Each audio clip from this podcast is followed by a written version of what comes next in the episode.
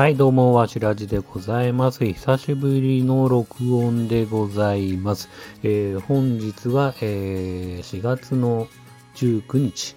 えー、ただいま、えー、夜の10時50分でございます。ほんとね、ちょっと久しぶりだなって感じで、今もね、なんかうまく喋れてない感じはするんですけど、えー、少しだけね、お話ししたいと思います。と言いながらも、正直ね、なんかそんなにすごいこれ話したいなっていうこともないんですけど、先週じゃないな、この間の日曜日は、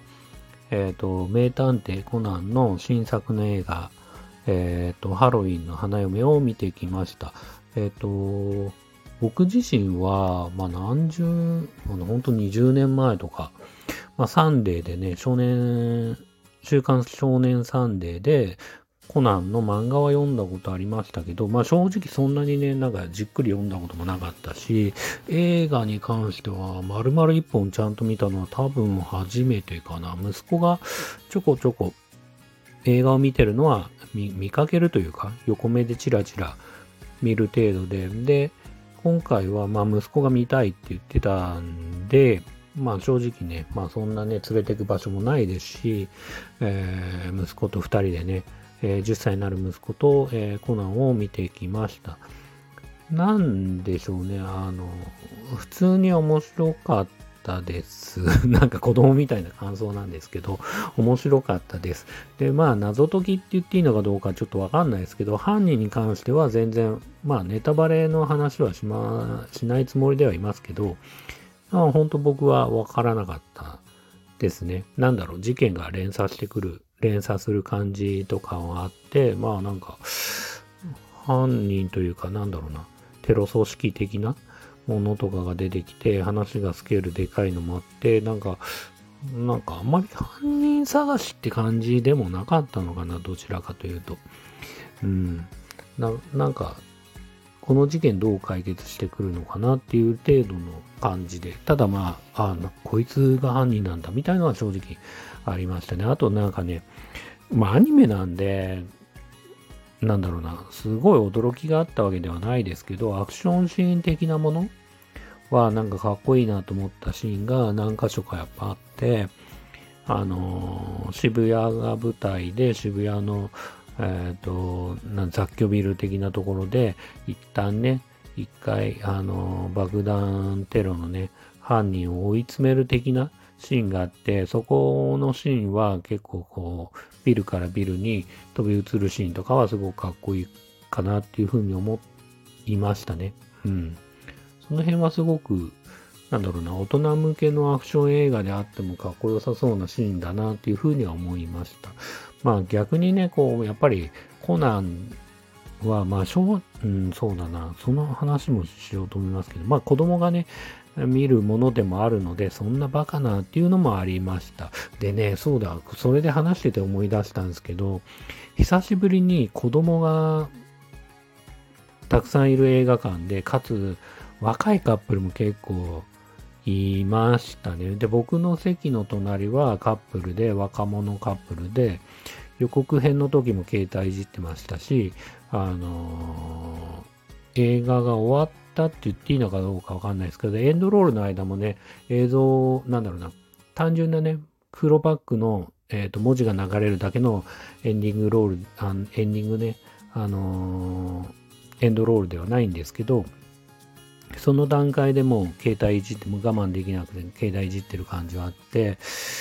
正直、まあ、ただなんか、せっ、なんだろうな、座席的にはそんなね、隣の人が携帯いじってても気にならないレベルの、なんだろうな、席ではあったんですけど、あの、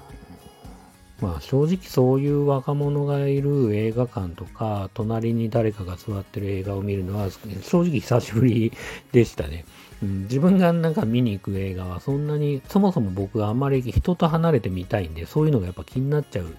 A 型のタイプだし、神経質な部分あるんで、そういうのが気になっちゃうためなんで、できればね、多少見づらくても一番端っこの人から離れた席とかを選ぶタイプですね、僕自身はね。うん。で、っていうのもあるし、なんか例えばバットマンとかこの間見ましたけど、ザ・バットマンの2時間ね、56分ある映画の、まあ正直そんなねポ、ポップなカップルとかもいないんで、ポップなカップル？ライトなカップル？なんだろう。それか軽いって言っていいのかわかんないですけど、まあ、軽いも重いもあるのかって話はあるんですけど、まあそういうカップルとかね、もちろん子供なんてゼロなんで、あのー、なんだろうな、集中してね、見れましたね。みんなマナーも最近はいい人多いですし、ただ久しぶりにこんなん見て、マナーがいいのか悪いのか、このね、あの、エンディングのね、このエンドロールで、その携帯を触るってことをがありかなしかっていうのはね、やっぱ賛否あると思うんですけど、僕的には、なんか、あ、出てから触ればいいじゃんと思ってるし、嫌な人が、それを嫌だなと思う人がいるんだったら、あのー、避けていいんじゃないかな。まあ、映画館出てから触ればいいんじゃないかなっていうふうには、やっぱり思いますけどね。嫌なと思う人がいるんであれば。僕もそん、まあ見ててそんなに気持ちのいいものではないですけど、まあ、まあ多少は許せますけどね。うん。まあ特にね、エンドロールが長い映画もたくさんあるんでね。まあその辺はね、皆さんもしね、いや、私ありだと思いますよとか、私なしだと思いますよっていうのあるんだったら、ぜひね、こう、レターください。コメントでもぜひいただけると大変嬉しいです。あとなんだろうな、まあ、最近はあんまないかな、トピック的には。あのゲームやりたいなとは思いますよね。なんかちょっと前にマザーやってましたつって、マザー2やってましたつって、で、マザー2クリアして、で、やっぱりね、ゲーム素晴らしいなと思うのは、ゲームはすごくね、息抜きとしてすばすごい素晴らしいなと思ってて、やっぱ触ってる瞬間はその世界の住人じゃないけど、あの、あれだけのね、2D のキャラクターであっても結構集中してできたり、気分転換になったりっていうのすごくあるんで、なんかああいう気軽にね、遊べるゲームっていうのはまた何か出会えたらいいなと、か、まあ買おうかなって気持ちもあります。あとは、最近だと、また別の話をしちゃうと、えっ、ー、と、前も話した通り、スーパーマンロイスかな ?NHK で今、えっ、ー、と、日曜日のね、深夜に放送してるんで、録画して見てるんですけど、昨日も、昨日もっていうか、日曜日の深夜に録画して、月曜日の夜にね、見てたりするんですけど、個人的には結構面白いなと思ってて、まあ、スーパーマンがね、こう結婚して、双子の息子が生まれて、その思春期の息子との葛藤っていうか、もちろんね、あの敵っぽいやつも出てくるんでするんですけど、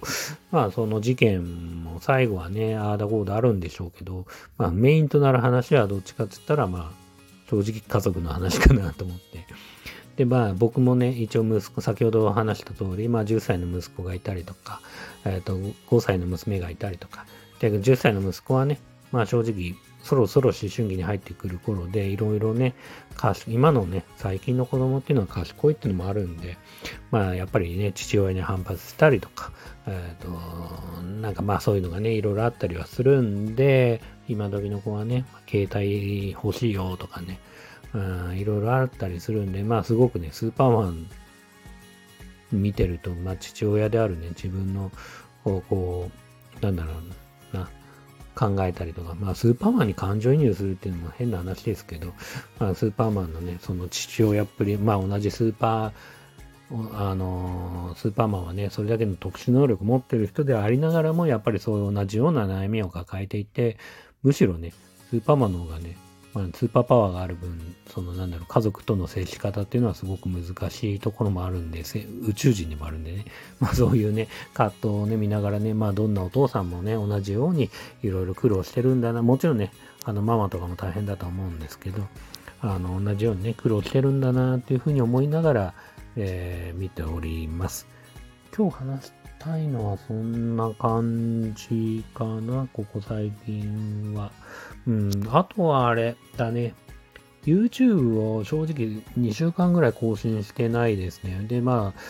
動画再生回数が前も落ちましたって話してて、まあそれもあるせいか、そんなにすげえなんかやりたいなって気持ちがあんまりないんですよね。うん、まあやったところでって気もするし、まあその延長上でね、やってたとしても、まあやるとしたらやっぱりちゃんと自分が楽しんでね、動画をアップできる、動画を編集してアップできる風にはしたいなと思うんで、なんかなんだろうな、今はすごくやる気があるわけではないなっていうのが正直なところです。そうだな。うん。かといってなんかすごく差が、